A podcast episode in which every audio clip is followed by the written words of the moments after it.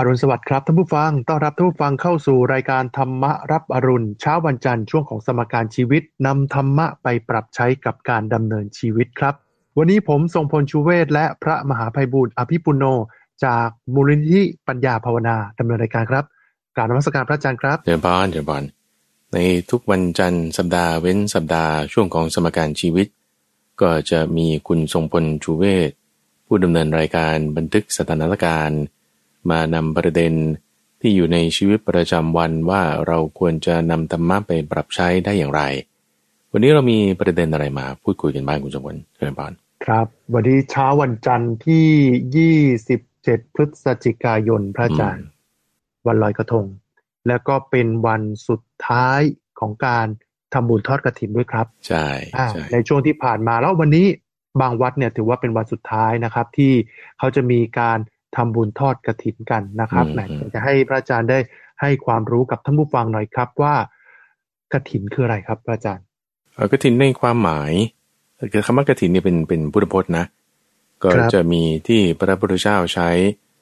มีระบุในไว้ในพระวินัยก็จะเป็นชื่อของกรอบไม้แล้วก็คือเป็นเป็นเขาเรียกว่า เวลาเขาจะเย็บผ้าสมัยก่อนเนี่ยจะใช้เข็มก็ได้ จะไม่ได้ใช้จักรเนาะไม่มีจักร ก็จะเข็มก็ได้ วิธีจะให้มันตรงแนวกันดีที่สุดมันก็ต้องมีอะไรมาดึงเอาไว้ทั้งสองฝั่ง เขาก็จะมีไม้สะดึงมันเป็นกรอบไม้ที่จะรัดดึงผ้า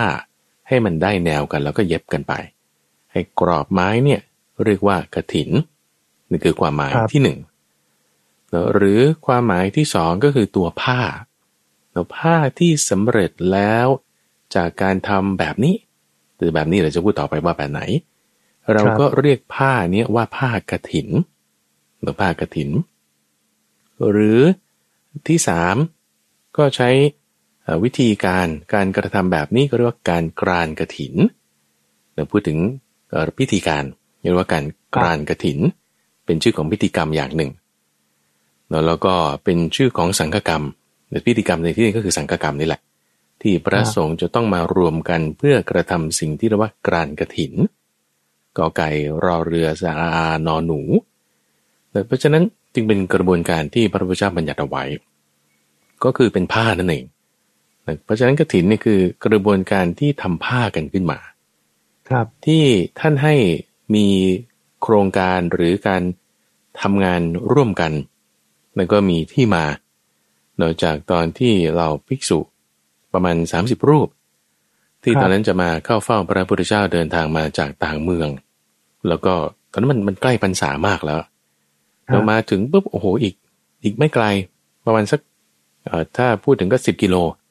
เราจะถึงเมืองสาวัตถีละแต่มาตกอยู่ที่เมืองสาเกตซะก่อนเราไปไม่ทันเเกิดถึงวันเข้าพรรษาซะก่อน ก็เลยต้องจำพรรษาอยู่ที่เมืองสาเกตเราไม่ได้ทันพบพระพุทธเจ้าในพรรษานั้น ออกพรรษาเนี่ยก็เลยด้วยความคิดถึงอย่างมากตลอดสามเดือน ไม่ได้เจอกันนะนะ ก็เลยออกพรรษาปุ๊บรีบไปหาพระพุทธเจ้าเลยแล้วด้วยความที่ว่าเพิ่งออกพรรษาใหม่ๆ ดินเดินอะไรมันก็ยังไม่แห้ง เดินทางไปก็ค่อนข้างทุลักทุเลผ้าอะไรต่างๆก็เปื้อนไปหมด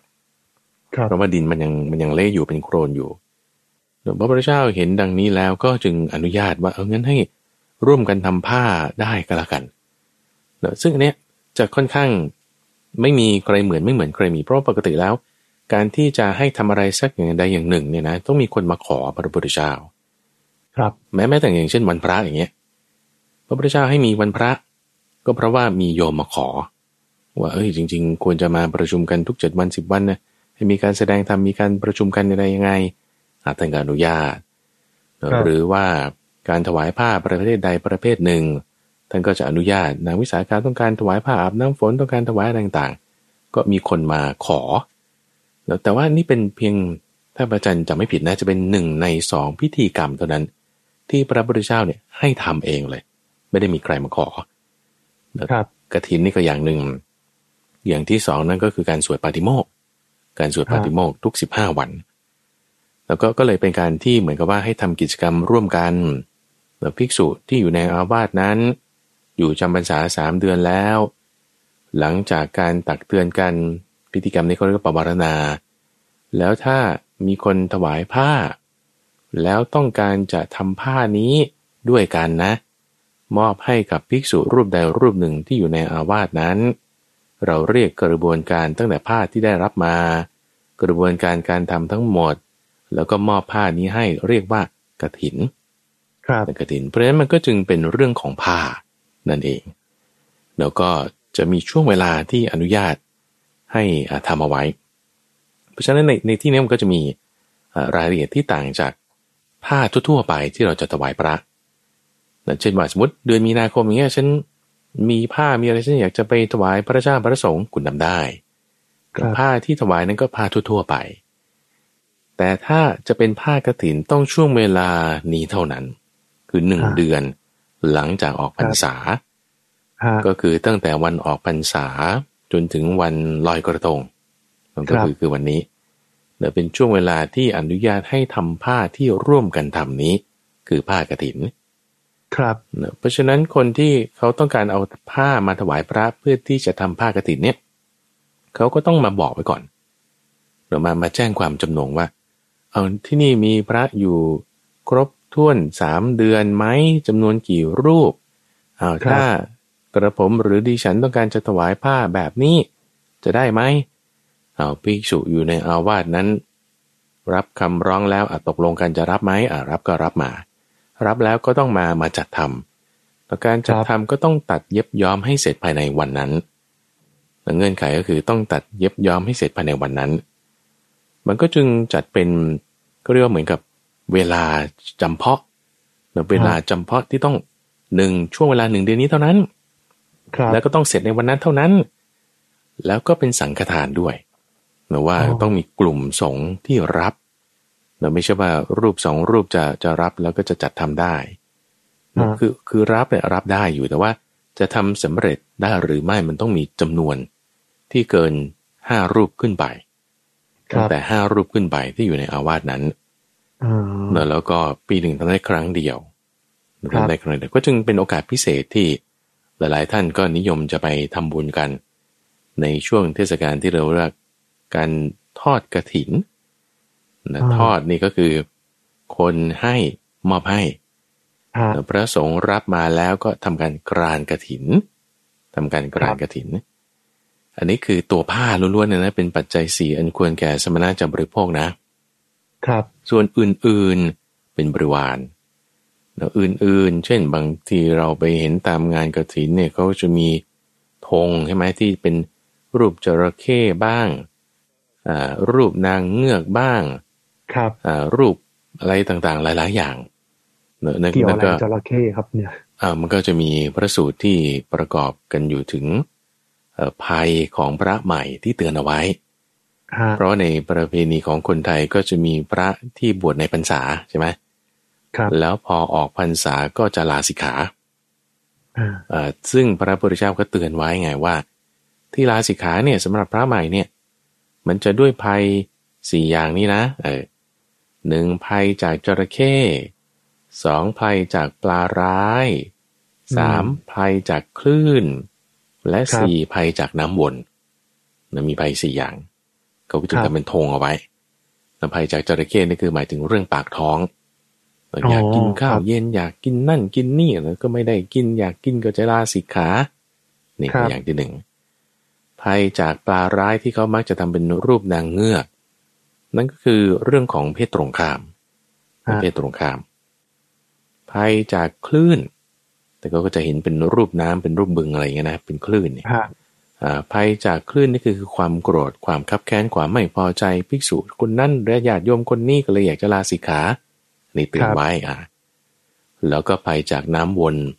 ก็คือหมายถึงกามเรื่องอื่นๆ ที่ถ้าจิตใจเรานึกคล้อยเคลื่อนไปตามแล้วมันก็จะให้ลาสิกขาได้อ่าก็เป็นการเตือนสติกันครับก็ก็จึงเป็นมีเครื่องบริขารอะไรหลาย ๆ อย่างเดี๋ยวบางที่ก็จะมีผลไม้ด้วยอ่ามี กล้วยมีส้มมีอะไรที่เขาจะมาประดับตกแต่งให้แสดงถึงความอุดมสมบูรณ์แล้วของฤดูเก็บเกี่ยวที่จะมาถึงฮะอ่าก็ก็เป็นประเพณีนะแต่ละภูมิภาคก็จะมีรายละเอียดที่แตกต่างกัน แล้วทั้งทั้งหมดเนี่ยก็จะไม่ได้เน้นเรื่องว่าตัวเงินต้องเท่าไหร่นะครับอ่าแต่จะเน้นที่ความสามัคคีของหมู่คณะ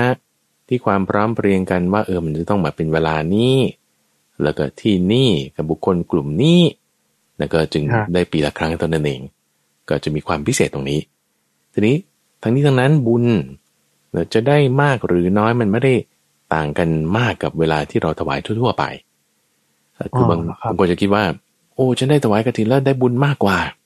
อ่าใช่ครับ อ่า บุญกระถินยิ่งใหญ่อะไรแบบเนี้ยอะไรอย่างเงี้ย อ่า ก็คือรายละเอียดนี่มันมีเยอะไงเข้าใจไหม เพราะฉะนั้นครับจึงทำให้คนเนี่ยมีความศรัทธามากหรือน้อยเท่านั้นเองอ่าทีนี้ดูอย่างเอ่อพระนางประชาบดีโคตมีอย่างเงี้ยนะถวายทานเนี่ยในท่านพระสารีบุตร แล้วก็ท่านพระมหาโมคคัลลานะแล้วก็มีเหล่าภิกษุสงฆ์ก็เป็นสังฆทาน ตอนนั้นเนี่ยนอกพรรษาด้วยนะ แต่พระพุทธเจ้าบอกว่าการถวายทานครั้งนั้นเนี่ยได้บุญมากชนิดว่าประมาณไม่ได้ว่าน้ำทะเลในมหาสมุทรมีกี่ลิตรกี่ลิตรอะครับมันประมาณไม่ได้มันเยอะมากอ่าวจังหวัดนั้นก็ไม่ใช่ ไม่ได้เป็นอ่าเป็นบุญกระถินด้วยซ้ำเป็นงานวันทั่วๆไป แล้วก็ถวายในสังฆทาน เพราะว่าศรัทธาของเธอเนี่ยแรงกล้าศรัทธาก่อนระหว่างระหลังตัวทานที่เอามาให้ก็บริสุทธิ์อ่าครับผู้ให้ก็มีศีลบริสุทธิ์ ผู้รับก็มีศีลบริสุทธิ์ ก็ก็จะมีองค์ประกอบตรงนี้ ทีนี้ว่าไอ้ไอ้ปัจจัยเหล่าเนี้ยปัจจัยเช่น เวลาเนอะสถานที่บุคคล มันมีผลกระทบต่อศรัทธาของผู้ให้ไง ครับอ่าถ้าผู้ให้มีศรัทธาเชื่อว่าโอ้นี่ได้บุญมาก เขาก็มีศรัทธามาก ครับด้วยความมีศรัทธามากก็จึงทำให้เขาได้บุญมาก อืมอ่า แต่แต่เหตุปัจจัยมันคือตัวศรัทธาแต่มันครับมันไม่ได้เกี่ยวกับว่าต้องเป็นรูปแบบว่ารูปแบบนั้นหรือรูปแบบนี้ ว่าเป็นกฐินหรือไม่ใช่ผ้าป่า เป็นต้นอ่าอย่างเงี้ยนะก็ก็รายละเอียดเป็นอย่างนี้ แล้วก็อยากจะเน้นให้มันถูกประเด็น ก็คือมาเน้นเรื่องปัจจัยสี่อันควรแก่สมณะจะบริโภค ไม่ได้ครับเน้นเรื่องตัวเงิน แต่มาเน้นเรื่องผ้าคุณจงพลเคยไปวัดแล้วเขาประกาศว่าใช่อ๋อเอ่อที่นี่ปีนี้กระถินวัดนี้ได้ห้าเมตร ใช่อะไรห้าเมตร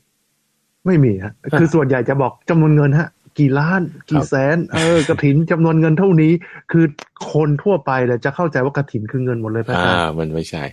ก็คือก็ไม่มีใครพูดถึงผ้าเลยครับ เออ อืม ก็นี่แหละว่าควรจะประกาศนะว่า ปีนี้เราได้กระถินห้าพับ หรืออะไรเงี้ย ได้อ่าผ้ากี่พับ ได้ผ้ากี่เมตร เอออ่านี้ถึงจะถูกพระวินัยสมากกว่า ครับใช่ไหมอ่า อืม มากกว่าที่ว่าจะประกาศตัวยอดเงิน แล้วก็พระพระอาจารย์ก็อยากให้ให้ความสำคัญให้ให้ถูกจุด ครับอันนี้คือเราไม่ได้ว่าใครว่าคนนั้นทำถูกหรือทำผิดนะอ่า แต่นี่คือยกหลักธรรมของพระพุทธเจ้าท่านบัญญัติมาอย่างนี้ทีนี้ครับด้วยด้วยเงื่อนไขปัจจัยในสมัยปัจจุบันเนี่ย ในความที่วัดวาแต่ละแห่ง มันก็จะต้องอาศัยปัจจัยเงินทองในการที่จะบำรุงเสนาสนะอะไรต่างๆ คนก็จึงมักจะให้ความสำคัญไปกับเรื่องของเงินทอง ครับเออซึ่งมันก็เป็นเรื่องรองรองๆลงมา เพราะว่าตัวเงินทองเนี่ยไม่ได้จะเป็นตัวบ่งบอกถึงว่าได้บุญมากหรือน้อยอ่าอ่าครับ บุญมากหรือบุญน้อยอยู่ที่ ปัจจัยคือ ผู้ให้และผู้รับแล้วก็ตัวทานจะมีสามอย่างนะว่าเออถ้าผู้ให้คือตัวเราเนี่ยญาติโยมเนี่ย มีความบริสุทธิ์ในด้านศีล มีศรัทธาที่เต็มในทั้งก่อนระหว่างและหลัง ส่วนผู้รับมีความบริสุทธิ์ในเรื่องของศีล มีราคาโทสะโมหะเบาบาง และตัวสิ่งของที่เอามาให้ ถูกต้องตามหลักพระวินัยไม่ได้โกงใครมา โอ้บุญมากๆเลย มากๆอย่างนี้พูดจุดเนี้ยถึงจะถูกต้อง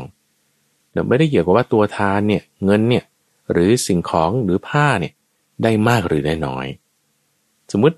เราบอกว่าผ้าเนี่ยโอ้โหได้หนึ่งหมื่นกิโล เยอะครับมากเลย แล้วจะได้บุญมากมันไม่แน่อ่าหรือเงินทองได้สิบล้านเลย แล้วจะได้บุญมากมันก็ไม่แน่ ไม่แน่ครัอ่าบไม่แน่ เพราะมันแค่หนึ่งในสามปัจจัย นะหนึ่งในสามเหตุที่จะให้ได้บุญมากหรือน้อยและที่สำคัญกว่านั้นก็คือตัวผู้รับแล้วก็ตัวผู้ให้ ต้องที่ว่าต้องมีศรัทธาสำหรับผู้ให้ และมีกิเลสน้อยสำหรับผู้รับนั่นเองนะเพราะฉะนั้นพอเราได้ฟังได้ยินก้อนนี้แล้วก็ให้ความสำคัญให้ถูกจุด แล้วก็ครับตั้งจิตของเราให้ดี เราก็จะได้บุญมากนั่นเองนะเจริญพรครับ รวมถึงวัดด้วยไหมครับ จริง ๆ วัดน่าจะเป็น ผู้ที่จะเป็นแหล่งความรู้และให้ข้อมูลที่ถูกต้องนะพระอาจารย์ อืมอืมเออผมก็ยังอันนี้ส่วนตัวนะฮะยังไม่ค่อยเห็นวัดไหนที่จะพูดให้ความรู้แบบ จริงจังว่ากฐินคืออะไร เออคือผ้าที่ภิกษุรับไว้ในช่วงออกพรรษาถึงลอยกระทง ใช่ใช่ไหมฮะเออก็คือพระพุทธเจ้าเนี่ย อนุญาตให้พระภิกษุสงฆ์ที่จำพรรษาเนี่ยสามเดือนเนี่ยนะอืครบมอืมรับ ผ้านุ่งห่มได้ที่เราเรียกว่าทอดกระถิน แล้วก็กรานกระถินกันเนี่ยแหละครับเออแต่ผมว่าหลายคนที่ไปร่วมบุญกระถินกันนะครับอ่าไปงานใหญ่ ๆ อย่างเงี้ย บางทีไม่ทราบนึกว่ากระถินคือเงินผมก็เข้าใจว่ากระถินคือเงินมานานมากพระอาจารย์เออคิดว่านั่นแหละกฐินคือการรวบรวมเงินปัจจัยเพื่อที่จะมอบให้กับวัด เพื่อที่วัดเนี่ยจะได้ไปสร้างศาสนสถานหรืออะไรหลาย ๆ อย่าง ซึ่งผิดหมดเลย ไม่ผิดหไม่ถูกต้องเลยพระาจารย์ใช่ใช่ก็ก็แม้แต่อืมคำว่าบุญก็ตามเนี่ย ที่เราครับว่าทำบุญทำบุญเนี่ย จริง ๆ บุญเนี่ยมีความหมายกว้างขวางนะแต่ทานเนี่ยมีค่าน้อยนะเออเออครับถ้าเราถ้าเราจะบอกว่าแค่ให้ทาน แล้วนี่คือทำบุญเนี่ย มันยังไม่ถูกไงเพราะว่าพอเราเราใช้คำที่มันไม่รัดกลุ่มมันก็เลยเข้าใจผิดทำให้ครับคำว่ากฐินเราก็เข้าใจผิดไปด้วยแต่บุญเกิดจากการรักษาศีลก็ได้ ให้ทานก็ได้ แล้วก็เจริญภาวนาก็ได้ ครับเรามีเมตตาคนอื่น เราก็ได้บุญละ เราอนุโมทนากับความดีของเขาที่เขาไปรักษาศีลมาเราก็ได้บุญละไม่ได้ว่าจำเป็นต้องเป็นการให้ทานอย่างเดียวไง อืม ไม่ใช่บริจาคเงิน บริจาคหนึ่งล้านได้บุญหนึ่งล้าน บริจาคหนึ่งบาทได้บุญหนึ่งบาทไม่ใช่ ไม่ใช่ไม่ใช่ถ้างั้นคนไม่ได้บริจาคเลยไม่ได้บุญเลยเหรอมันไม่ใช่ไงเออก็กลายเป็นว่าคนจนนี่ไม่มีสิทธิ์ขึ้นสวรรค์ไม่มีสิทธิ์ทำบุญอันนั้นน่ะไม่ถูก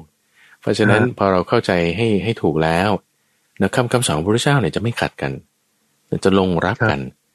แต่ทีนี้พอเรามีความรัดกุมความสอนลงรับกันปัญญาของเราจะเจริญ เพราะฉะนั้นตัวคุณทรงพลแล้วก็พระอาจารย์เนี่ยก็จึงมาทำหน้าที่ในการให้ความรู้กับท่านผู้ฟังเพื่อให้เกิดปัญญา ในการที่จะครับเข้าใจสิ่งต่างๆ อะไรได้แล้ว เราก็มีกิเลสลดลง สามารถอนุโมทนาได้ถูกจุด ปัญญาเพิ่มขึ้นบุญเราก็เพิ่มนั่นเองนะครับอืมเหมือนที่พระอาจารย์เคยบอกว่า เมื่อเรามีศรัทธาอันแรงกล้าแล้วต้องมีปัญญาด้วยใช่นะครับต้องคู่กันหากเออหากมีศรัทธาแล้วไม่มีปัญญาเนี่ย มันก็ไม่ได้ไปในทิศทางที่มันถูกต้องนะฮะเผลอๆจะไปในอวิชชาไปในทางที่ลงต่ำด้วยซ้ำนะครับ กลายเป็นมัวเมานะฮะกลายเป็นมัวเมาและทำในสิ่งที่ผิดได้ จะเห็นไสยศาสตร์อะไรกันเยอะใช่ไหมพระอาจารย์เดี๋ยวนี้อืมโอ้โห สายมูเนี่ยท่องบทโอ้สวดเต็มเออไปหมด คือไม่ใช่ไม่ดีนะฮะในการที่จะมีสิ่งยึดเหนี่ยวจิตใจแต่ ก็ต้องมีปัญญานะครับ ในการที่จะคิดหรือว่าเราจะเชื่อหรือจะทำอะไรหลาย ๆ อย่างนะฮะก็จะต้องมีปัญญาในการดำเนินชีวิตด้วยมีศรัทธาและมีปัญญาครับ พูดถึงการทำบุญ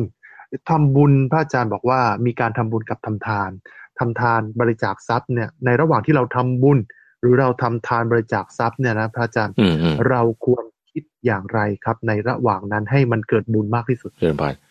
เวลาเรามอบให้เราสละออกครับให้นี่คือการบริจาค หรือว่าจาคะก็คือหมายถึงการให้ทานนั่นเองแต่สละออกเนี่ยจะได้บุญมากหรือน้อยก็อยู่ที่จิตใจของเรานั้นว่ามีความผ่องใสหรือว่าเศร้าหมอง ถ้าสมมติในขณะที่ให้ไปแล้วอืมไม่อยากให้เลยเนี่ยตระหนีฮะแต่ว่าก็ครับให้ให้ไปนะอันนั้นได้บุญน้อยได้บุญน้อยต่อให้ให้มาก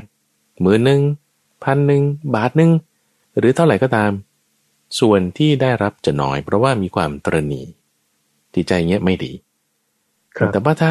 ให้เพื่อที่จะสละความตระหนี่เออเงินตรงนี้ฉัน ฉันขอสละให้แล้วสละให้ก็นี่ก็จะเป็นการละความตระหนี่นั่นนี่คือ keyword ที่สำคัญคือละความตระหนี่เอาทีนี้ครับถ้าเราไม่ตระหนี่จิตใจเราจะเป็นยังไง ก็คือจะประกอบด้วยศรัทธาแล้วจิตใจต้องมีศรัทธา ก็จึงมาองค์ประกอบสามอย่างในของการให้ทาน ที่ว่าจะได้บุญมาก คือตัวทานเองหรือตัวสิ่งของที่จะให้เนี่ยนะก็ต้องครับถูกต้องคือไม่ได้โกงใครมา แต่ว่าเป็นของที่บริสุทธิ์บริสุทธิ์ทั้งผู้ให้ บริสุทธิ์ทั้งผู้รับ แล้วก็บริสุทธิ์ทั้งสิ่งของดังนั้นก็จะจับคู่ได้สี่คู่เดี๋ยวบางทีผู้ให้ไม่บริสุทธิ์ผู้รับบริสุทธิ์ หรือผู้ให้บริสุทธิ์ผู้รับไม่บริสุทธิ์ หรือไม่บริสุทธิ์ทั้งสองฝ่าย หรือบริสุทธิ์ทั้งสองฝ่าย ถ้าระหว่างผู้รับและผู้ให้บริสุทธิ์ทั้งสองฝ่ายโอ้การได้ ทานตรงนี้ได้บุญมาก บริสุทธิ์ก็ดูจากศีล เพราะฉะนั้นเวลาที่เราไปให้ทานที่วัดเนี่ยถวายสังฆทานอะไรเงี้ยพระก็จะให้เราสมาทานศีลก่อนเห็นไหมครับมายังพันเตแล้วก็ปานาติปาตา ไปจนถึงสุราเมรยะนี่ก็ว่าไป เอ๊ะทำไมต้องให้สมาทานศีลก่อน อ้าวก็เพราะว่าผู้ให้มีความบริสุทธิ์ไงครับผู้ให้ก็คือผู้ที่เอามาถวายเนี่ยเออสมาทานศีลก่อนนี่คือคุณบริสุทธิ์ละจุดหนึ่งใช่ไหมอ่าแล้วก็ผู้รับคือเป็นพระสงฆ์อะศีลก็บริสุทธิ์อยู่แล้วลงปฏิโมกข์ทุกสิบห้าวันอย่างเงี้ยนะครับอ่าก็มีความบริสุทธิ์ทั้งสองฝ่ายทานก็จะได้ผลมากแล้วนอกจากนี้ ความบริสุทธิ์เรื่องของศีลแล้วจิตใจแล้วจิตใจก็มีศรัทธาก่อนให้ หมายถึงจะทำให้มีความเลื่อมใสแล้ว จิตใจระหว่างให้ก็ยังมีศรัทธาทำให้มีจิตน้อมไปแล้วก็หลังให้ก็ยังมีศรัทธาอีกครับทำให้มีจิตที่ดีขึ้นแล้วก่อนให้มีศรัทธาระหว่างให้มีศรัทธาหลังให้มีศรัทธา มีตัวอย่างอย่างเช่นว่าเศรษฐีคนหนึ่งเนี่ยนะเขาสั่งเมียเขาบอกว่าเนี่ยช่วยจัดกับข้าวไปถวายพระหน่อยก็แล้วกันวันนี้ ซึ่งพระวันนั้นที่มาบิณฑบาตเนี่ยเป็นพระปัจเจกพุทธเจ้าพอดี ซึ่งร้อยวันพันปีเนี่ยผัวเนี่ยโอ้ยไม่เคยคิดว่าจะใส่บาตรพระเมียเนี่ยก็พอผัวไม่ได้สั่งก็ไม่กล้าทำวันนี้ผัวสั่งโอ้โหดีใจมากแล้วดีใจมากว่าทำไมพ่อบ้านฉันวันนี้สั่งให้ฉันไป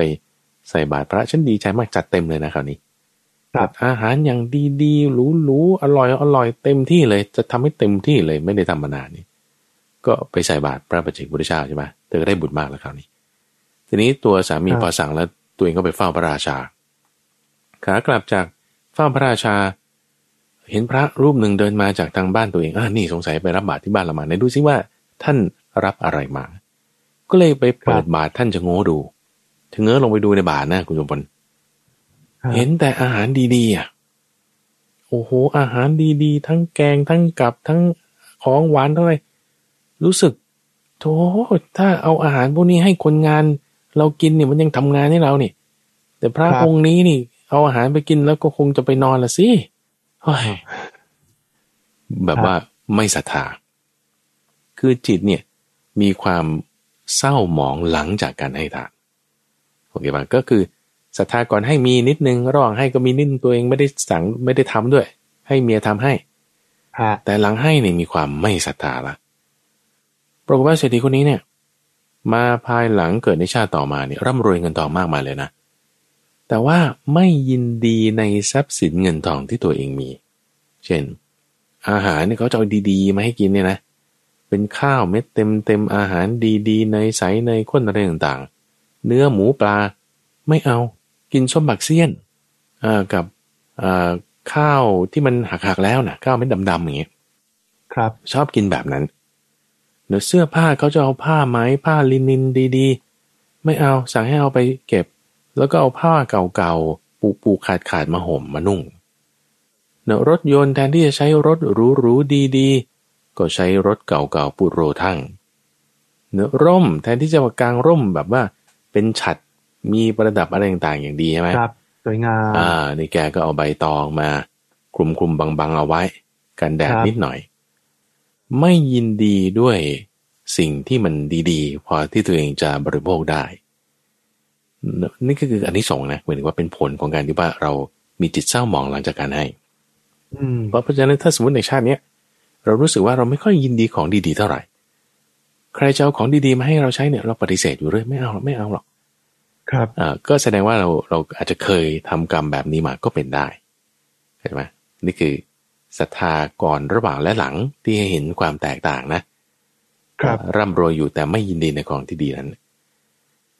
ส่วนของผู้รับนั่นคือพระเจ้าประสงค์ครัผู้บรับนั้นอาจจะเป็นจะเป็นใครก็ได้ที่ไม่ใช่พระเจ้าประสงค์ก็ได้อาจจะเป็นสัตว์เดรัจฉานอาจจะเป็นมนุษย์เอ่อหรืออาจจะเป็นพระนักบวชในศาสนาใดศาสนาหนึ่งเนอะจะได้มากหรือน้อยก็อยู่ที่ว่าเขามีราคะโทสะหรือโมหะ น้อยหรือมากฮะเรา จะดูว่าเขามีราคะโทสะหรือโมหะน้อยหรือมาก ก็ดูที่ข้อปฏิบัติ ทั้งศีลสมาธิปัญญา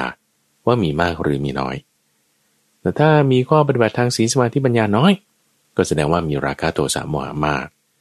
ครับก็ถ้ามีข้อปฏิบัติทางศีลสมาธิปัญญามาก ก็จะมีราคะโทสะโมหะน้อย ถ้ามีราคะโทสะโมหะน้อยก็จะได้บุญมากนั่นเองครับ ก็ก็ดูที่จุดนี้ แล้วก็ควรทำจิตแบบนี้ทีนี้ เราไม่รู้หรอกว่าใครมีราคะโทสะโมหะน้อยหรือมากใช่ไหมบางทีมันดูยาก ดูไม่ออกหรอกครับอ่า มันเป็นการยากที่ผู้ที่ยังบริโภคกามเนี่ยยังจะจะมาบอกได้ว่า เอ้ยพระรูปนี้เดินอย่างนี้ยิ้มอย่างนี้พูดอย่างนี้นี่ มีศีลไม่ครบหรอก หรือมีศีลครบเออบางทีมันดูยาก เออ ดูดูยากอะท่านก็จึงให้แนวทางไว้สองอย่างนะคืออย่างแรกก็คือทำในจุดที่เราศรัทธาเราทำในจุดที่เราศรัทธาเราศรัทธาตรงไหนเราก็ทำตรงนั้น ไม่จำเป็นต้องเป็นพระสงฆ์ก็ได้ ถ้าคุณศรัทธาในมูลนิธิช่วยคนพิการ มูลนิธิช่วยเด็กกำพร้าคุณทำเลย เพราะครับศรัทธาเราเต็มแล้วเราควบคุมส่วนของเราได้นะหรือสองทำในสงฆ์ไม่ต้องเจาะจงใคร เราไม่ต้องเจาะจงว่าพระรูปนั้นหรือพระรูปนี้ บางทีเราไม่รู้จักท่าน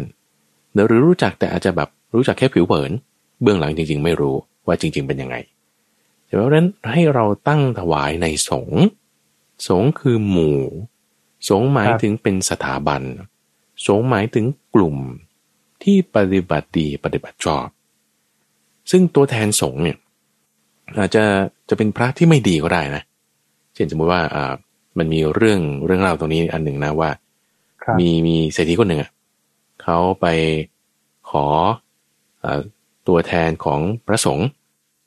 มารับทานที่บ้านเขาแล้วปรากฏว่า ไม่มีใครว่างเลยวันนั้น ก็จึงส่งพระทุศีลรูปหนึ่งไปแทนแล้วส่งพระทุศีลรูปหนึ่งไปแทน ซึ่งใครๆก็รู้ว่าพระรูปนี้ทุศีลเศรษฐีคนนี้เขาก็รู้ แต่พอ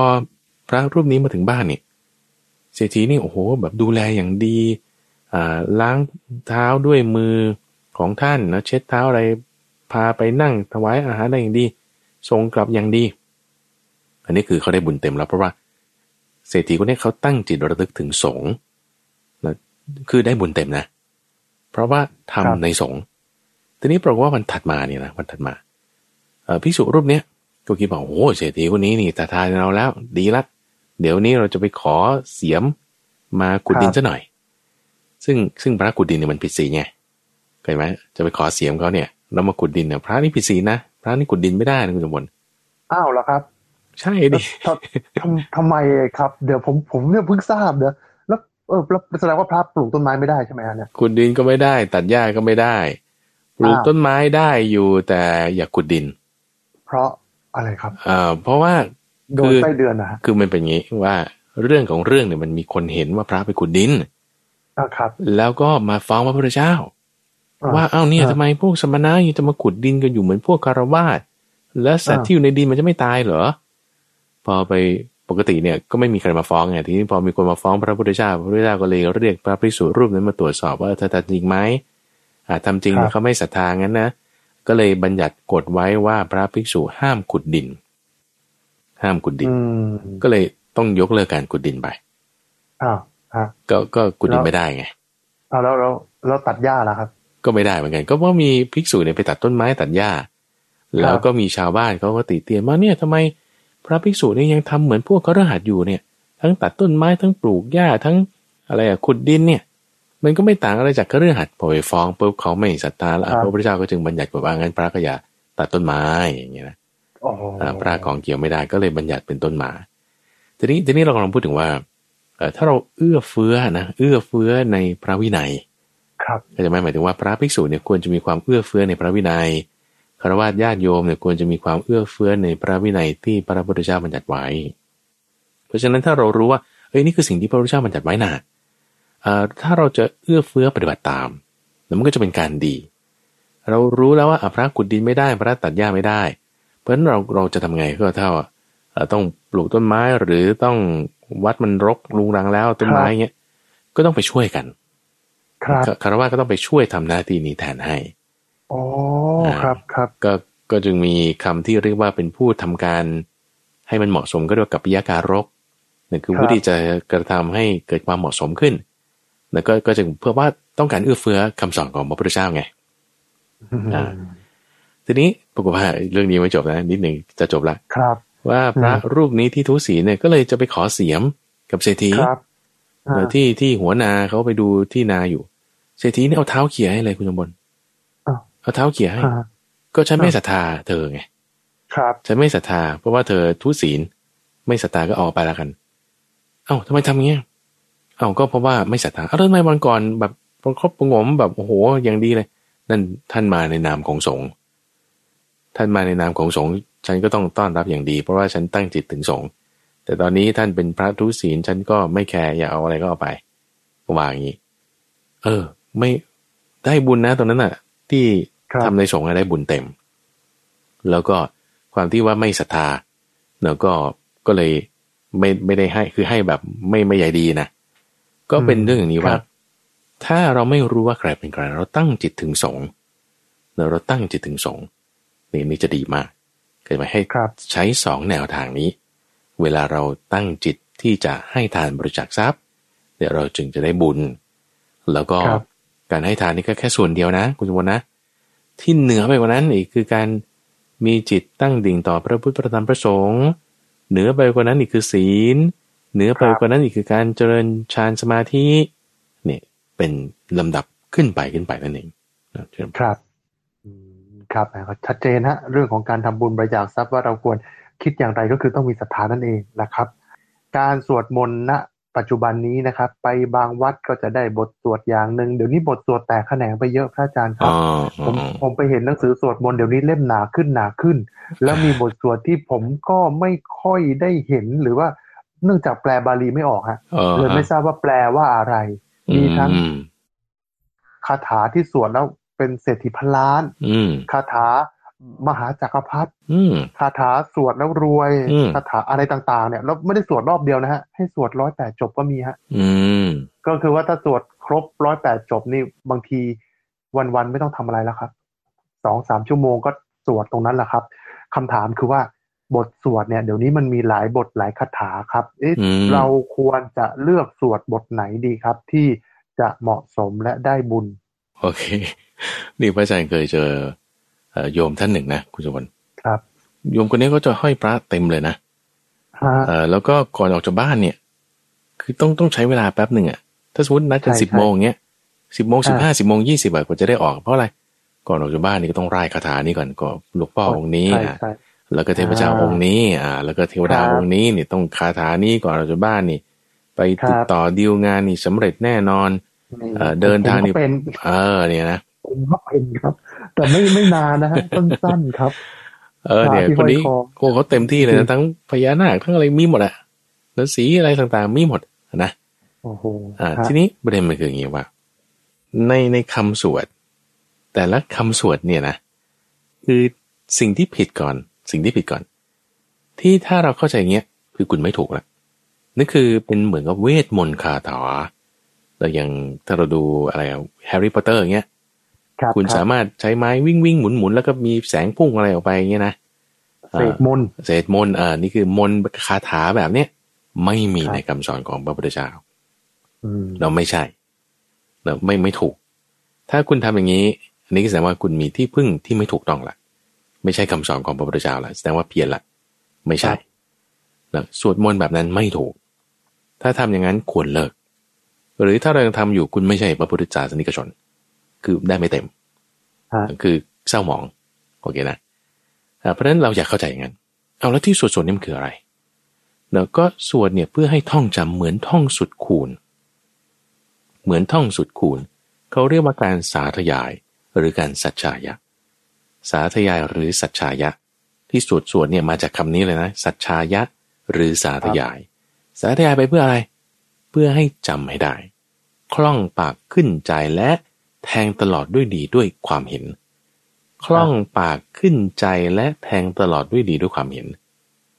คล่องปากขึ้นใจและแทงตลอดด้วยดีด้วยความเห็น หมายถึงว่าคุณต้องเข้าใจมันด้วยไอ้คำที่สวดเนี่ยว่ามันหมายถึงอะไร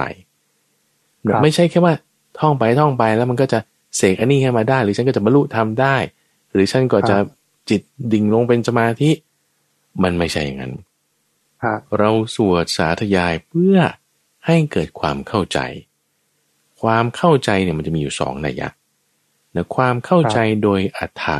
หรือความเข้าใจโดยพยัญชนะ ความเข้าใจโดยอัฏฐะก็คือหมายว่า ถ้าคุณรู้ความหมายคุณก็ก็ต้องแปลให้ได้ คุณถึงจะเข้าใจโดยอัฏฐะได้ใช่ไหมล่ะครับ หรือบางคนเนี่ยเข้าใจโดยพยัญชนะ อาจจะไม่รู้ความหมาย โดยอย่างเช่นว่าเอ่อเราสื่อสารกับคนต่างประเทศ เช่นสมมติสมมติถ้าคุณจงพลพูดภาษาอังกฤษไม่เป็นสมมตินะ แล้วก็อ่ามีมีคนฝรั่งมาจากจากขึ้นเรือมาเลยอะขึ้นเรือมาเสร็จปุ๊บมาจอดที่ที่ฝั่งทะเลอย่างเงี้ยเราก็เจอกันครั้งแรกอะแล้วก็พูดกันคนละภาษา แล้วคุณจะสื่อสารกันรู้เรื่องไหมเพราะฉันก็ไม่เออฉันก็ไม่รู้ภาษาเธอเธอก็ไม่รู้ภาษาฉันฮะแต่ว่ามันพอรู้เรื่องได้ด้วยบางประการเข้าใจไหมเช่นว่าหิวน้ำหิวข้าวอืมเออมันพอดูรู้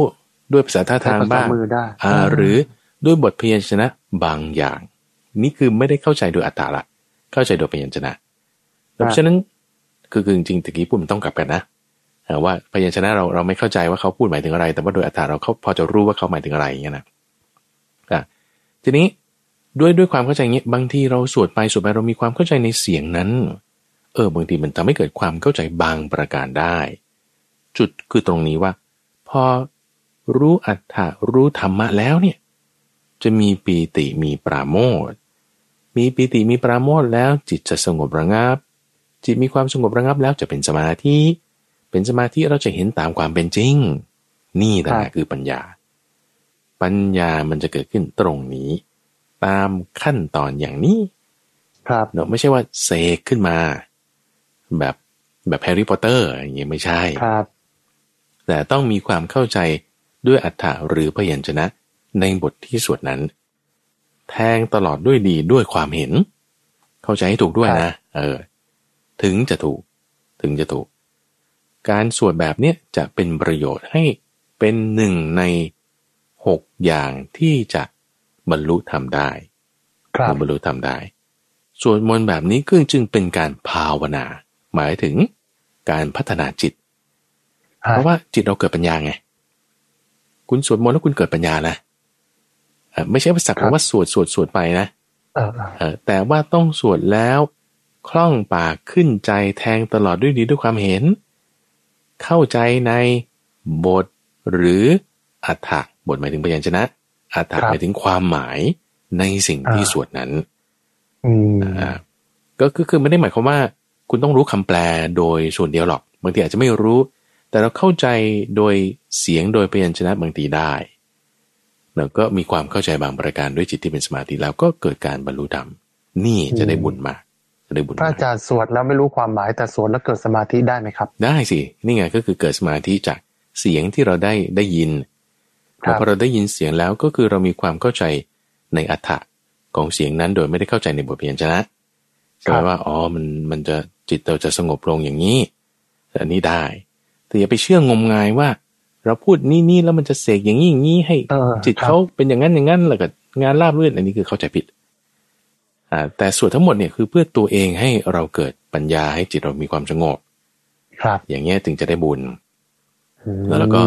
ศาสนาเนี่ยเป็นศาสนาแห่งปัญญาเนาะคำสอนที่สวดทั้งหมดนั้นน่ะ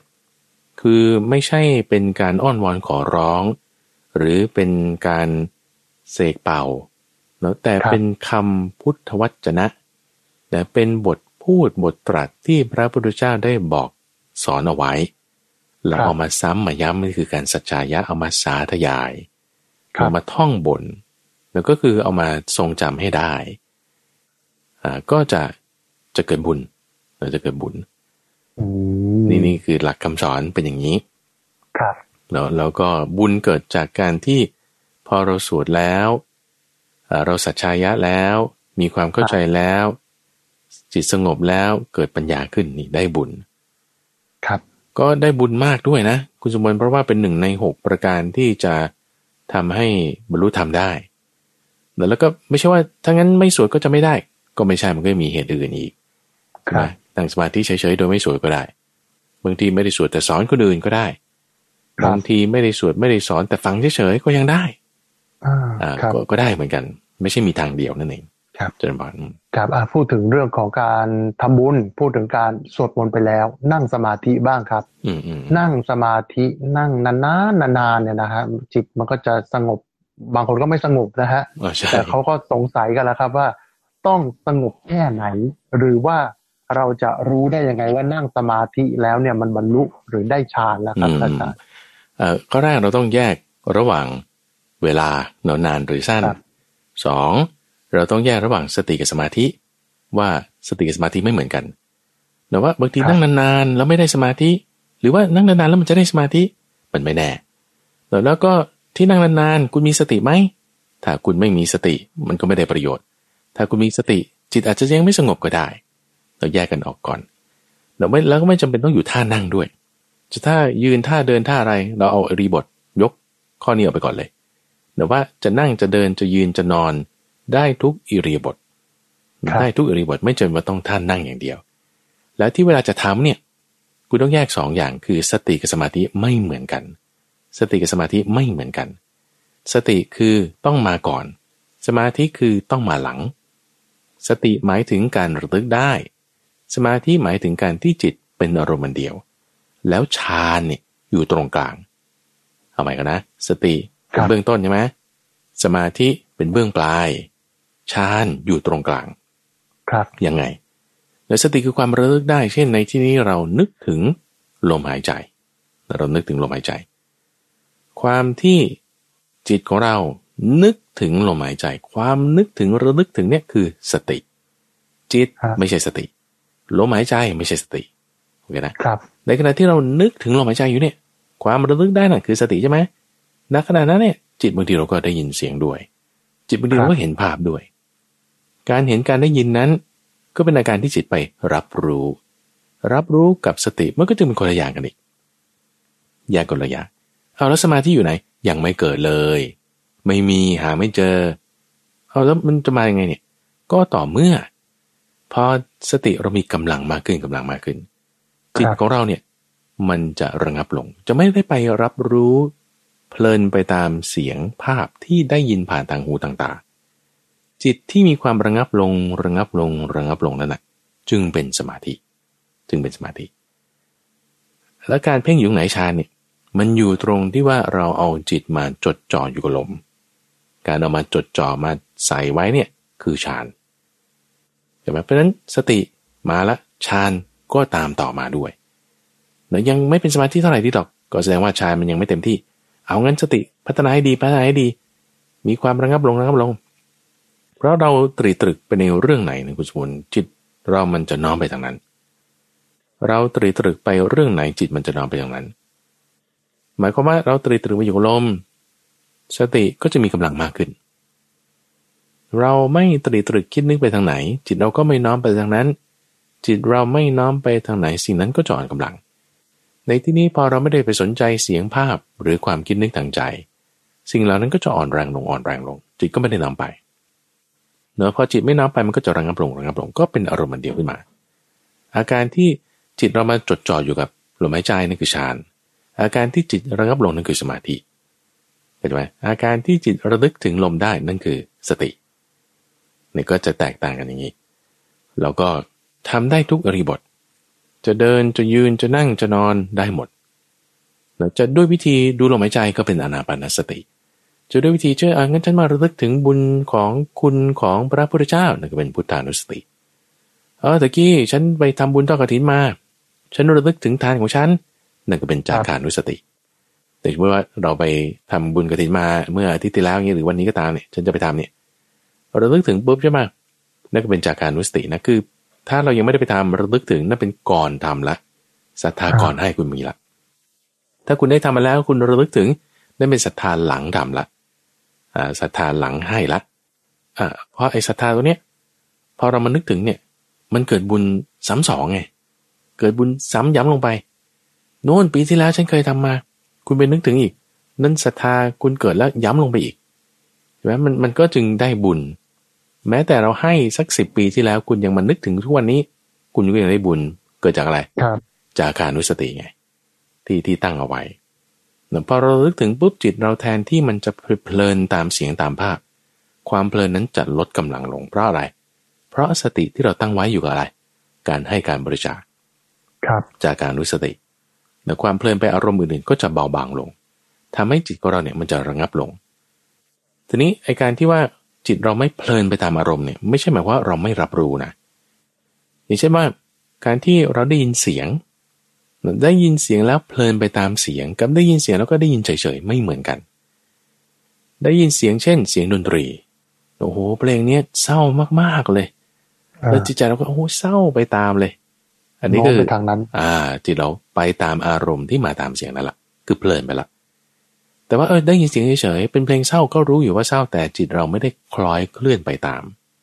ก็ได้ยินสักแต่ไม่ได้ยิน เอามันต่างกันอย่างนี้เนี่ยเพราะอันที่สองเนี่ยคือมีสติไง อันที่หนึ่งไม่ได้มีสติคือไปตามอารมณ์ แต่อันที่สองพอเรามีสติอยู่กับอะไร ในที่นี้ก็อยู่กับการให้การบริจาคคือจากการวิสติ โอ้ฉันไปทำบุญที่นั่นมา โอ้โอ้ผู้ผิดฉันไปให้ทานที่นั่นมา เออฉันไปให้ทานที่นั่นมาฉันระลึกถึงเป็นจาการนุสติ โอ้ได้ยินเสียงเพลงรักบ้างเพลงเศร้าบ้างก็เฉยเฉยชาชาธรรมดา ชิวๆอะนั่นคือคุณไม่เพลินไปอ่านั่นคือแสดงว่าเราจิตเราระงงับลงละ สติมีกำลังละพอมันระงับลงนิ่งๆนิ่งๆลงไปมากขึ้นมากขึ้น จนเป็นระดับที่เรียกว่าฌานก็คืออเป็นสมาธิแล้วท่านก็จะพูดถึงฌานระดับ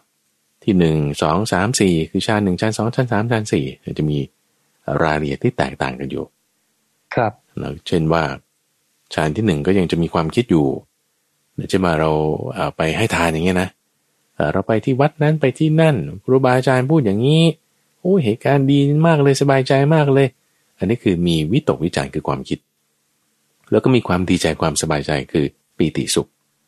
ระดับนี้คือชาหนึ่งแล้วนะชาหนึ่งแล้วแล้วก็ถ้าความคิดแทนที่จะเป็นเรื่องนั้นเรื่องนี้เรื่องโน้น เป็นเรื่องเดียว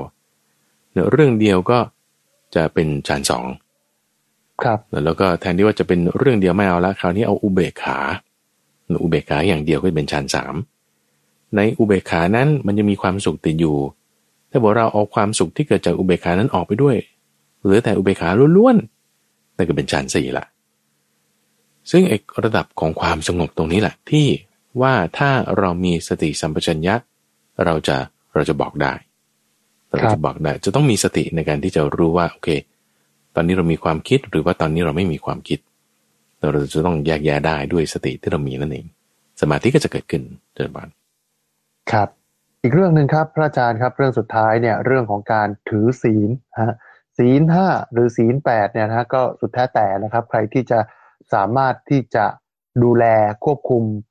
ตัวเองนะครับ ให้อยู่ในศีลอยู่ในธรรมได้นะครับ basic เนี่ยก็ศีลห้าแต่ถ้าเกิด advance ขึ้นไปหน่อย ให้สูงขึ้นไปหน่อยก็คือ ศีลแปดนะครับคำถามอยู่ที่ว่าเมื่อถือศีลแปดแล้วเนี่ยนะฮะที่บอกว่าห้ามดูการละเล่นห้ามมึงห้ามนี่ เล่นมือถือได้ไหมครับ ดู Facebook YouTube TikTok ได้ไหมครับเออดูใช่ไหมดูเฉยๆนะครับ ดูตามปกติ คือคือคาว่าเล่นเนี่ยมันต้องมีสองส่วนหมายถึงโพสหรือว่าดูเฉยๆเออเราเราแยกส่วนดูเฉยๆก่อนเอาดูเฉย สมมติเอาถ้าถ้าโพสเนี่ยแล้วโพสคำโกหกก็ไม่ได้อยู่แล้วถูกปะเพราะมันก็จะปิดสีห้าสีแปดแต่ถ้าโพสคำจริงได้ไม่มีปัญหาโพสนะโพสคือโพสนี่จบไปละนะแต่ที่คุณสมบูรณ์พูดถึงประเด็นว่า ถ้าดูเนะดู ก็ดูดูอะไรใน YouTube Facebook หรือ TikTok นั้นสิ่งที่ห้ามดูเนี่ยพระพุทธเจ้าก็จะมีบอกไว้แล้วคือการละเล่นอันเป็นค่าศึกต่อกุศลธรรม หมายถึงอะไร หมายถึง กุศลธรรมจะเพิ่มหรือจะลดด้วยการดูการละเล่นนี้ เช่นการละเล่นที่มันทำให้ราคาที่ยังไม่หมดแรงขึ้น โทสะที่ยังไม่หมดมากขึ้น โมหะที่ไม่หมดมีเพิ่มขึ้นอ่าอันเนี้ยคือการละเล่นอันเป็นค่าศึกต่อกุศลธรรม หรือการละเล่นที่ว่าทำให้มิสัมมาวาจาที่เรายังมีอยู่ มันเป็นมิจฉาวาจา แต่คือแบบฉันไม่ได้ด่าใครอะแต่ว่าพอดูอันนี้แล้วมันต้องได้ด่าคนเนี่ยอะอันนั้นอันนั้นมันไม่ดีอะกุศลธรรมเพิ่มขึ้นใช่ไหมครับแต่ว่าถ้าดูกันเล่นๆอะไรแล้วหมายถึงว่าอะไรก็ตามแล้วกิเลสมันลดลงอะราคาที่ยังไม่หมดลดลงไปอะนั่นเป็นกุศล หรือดูแล้วเพลิดเพลิน ดูแล้วทำให้จิตมีความสุข เหมือนฟังเพลงได้ไหมครับ อ่า อันนั้นก็จะเป็นมีราคะเพิ่มขึ้นไง อ่าอ่า มีราคะเพิ่มขึ้นมีโมหะเพิ่มขึ้น ก็ไม่ดีไม่ดีใช่ไหมทีนี้สื่อพวกเนี้ยมันมันโอ้โหมันมัน mix กันหลายอย่างมาก คุณโยนไม่ข่าวก็มา ใช่ไหมยูฟู YouTube Facebook ต็อกติ๊กเออ TikTok เนี่ย มันมันก็มีข่าวมีอะไรอื่น ๆ อีก บางทีมันมันจึงต้องแยกแยะไงเป็นต้องแยกแยะซึ่ง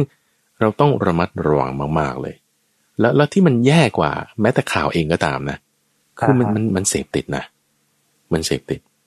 เนอะเราเสพข่าวแบบเนี้ยมันมันกระตุ้นให้เกิดความอยากปุ๊บเนี่ย มันติดเนี่ยมันก็อยากจะดูต่อไปแล้วก็ดูต่อไป ความโกรธเออแล้วก็ความอยากความอะไรต่างๆ มาทั้งนั้นเลยครับใช่คือถ้าดูอะเลี่ยงยากพระอาจารย์ ก็ก็ก็จึงต้องกำหนดเวลาให้เหมาะสมครับเราต้องต้องรู้จักที่จะควบคุมตัวเองให้ได้ สติสัมปชัญญะต้องมาเต็มนี่พระอาจารย์อืมบางทีนะ ดู youtube ดูธรรมะ ดูอยู่ดีๆ โฆษณาขึ้นมาอะ ให้ไปเที่ยวโดนเที่ยวดีเครื่องอ่าสำอางสำอางโอ้โหหลุดแล้วหลุดให้แล้วไปช็อปอ่าแบบบางทีไปหมดเลยนะครับแม่แล้วก็พอคลิกครับไปปุ๊บไปเรื่องใหม่เลย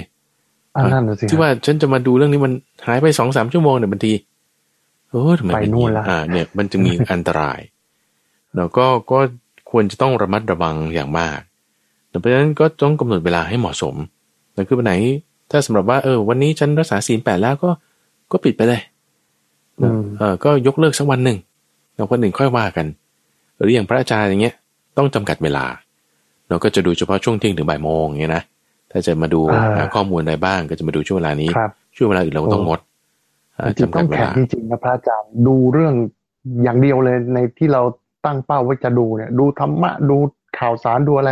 โอ้เพราะว่า เดี๋ยวนี้พอเปิดปุ๊บมันมันหลุดมันหลงไปเรื่องอื่นเยอะพระอาจารย์ใช่อืมคือคือเป็นวิธีน่ากลัวกามากรเลยของพวกบริษัทพวกนี้เขาอยู่แล้วฮะเอ่อที่ที่ว่าจะพยายามให้มี engagement สูงสูงๆครับแล้วก็จะมีเครื่องยั่วยวนล่อลวงอะไรต่างๆ แล้วก็เราเพราะฉะนั้นทางที่ดีก็คือคือแยกกันไปนะจำกัดเวลานะต้องมีตัวช่วยในที่นี้คือเรื่องของเวลาจำกัดเอาไว้นะหรือว่าก็ปิดไปเลย หรือไม่ก็ต้องมีอ่า เขาเรียกว่ากลุ่มคนเอ่อเพื่อนกันอย่างเงี้ยที่จะมาคอยเตือนคอยบอกนะเพื่อที่จะให้อยู่ในร่องในรอย แล้วก็ครับที่สำคัญคือตัวเราเองนี่แหละแล้วที่ว่าเรามีงานมีอะไรสำคัญทำปุ๊บมีเดทไลน์มีอะไรกำหนดให้มันเหมาะ แบ่งงานให้ดี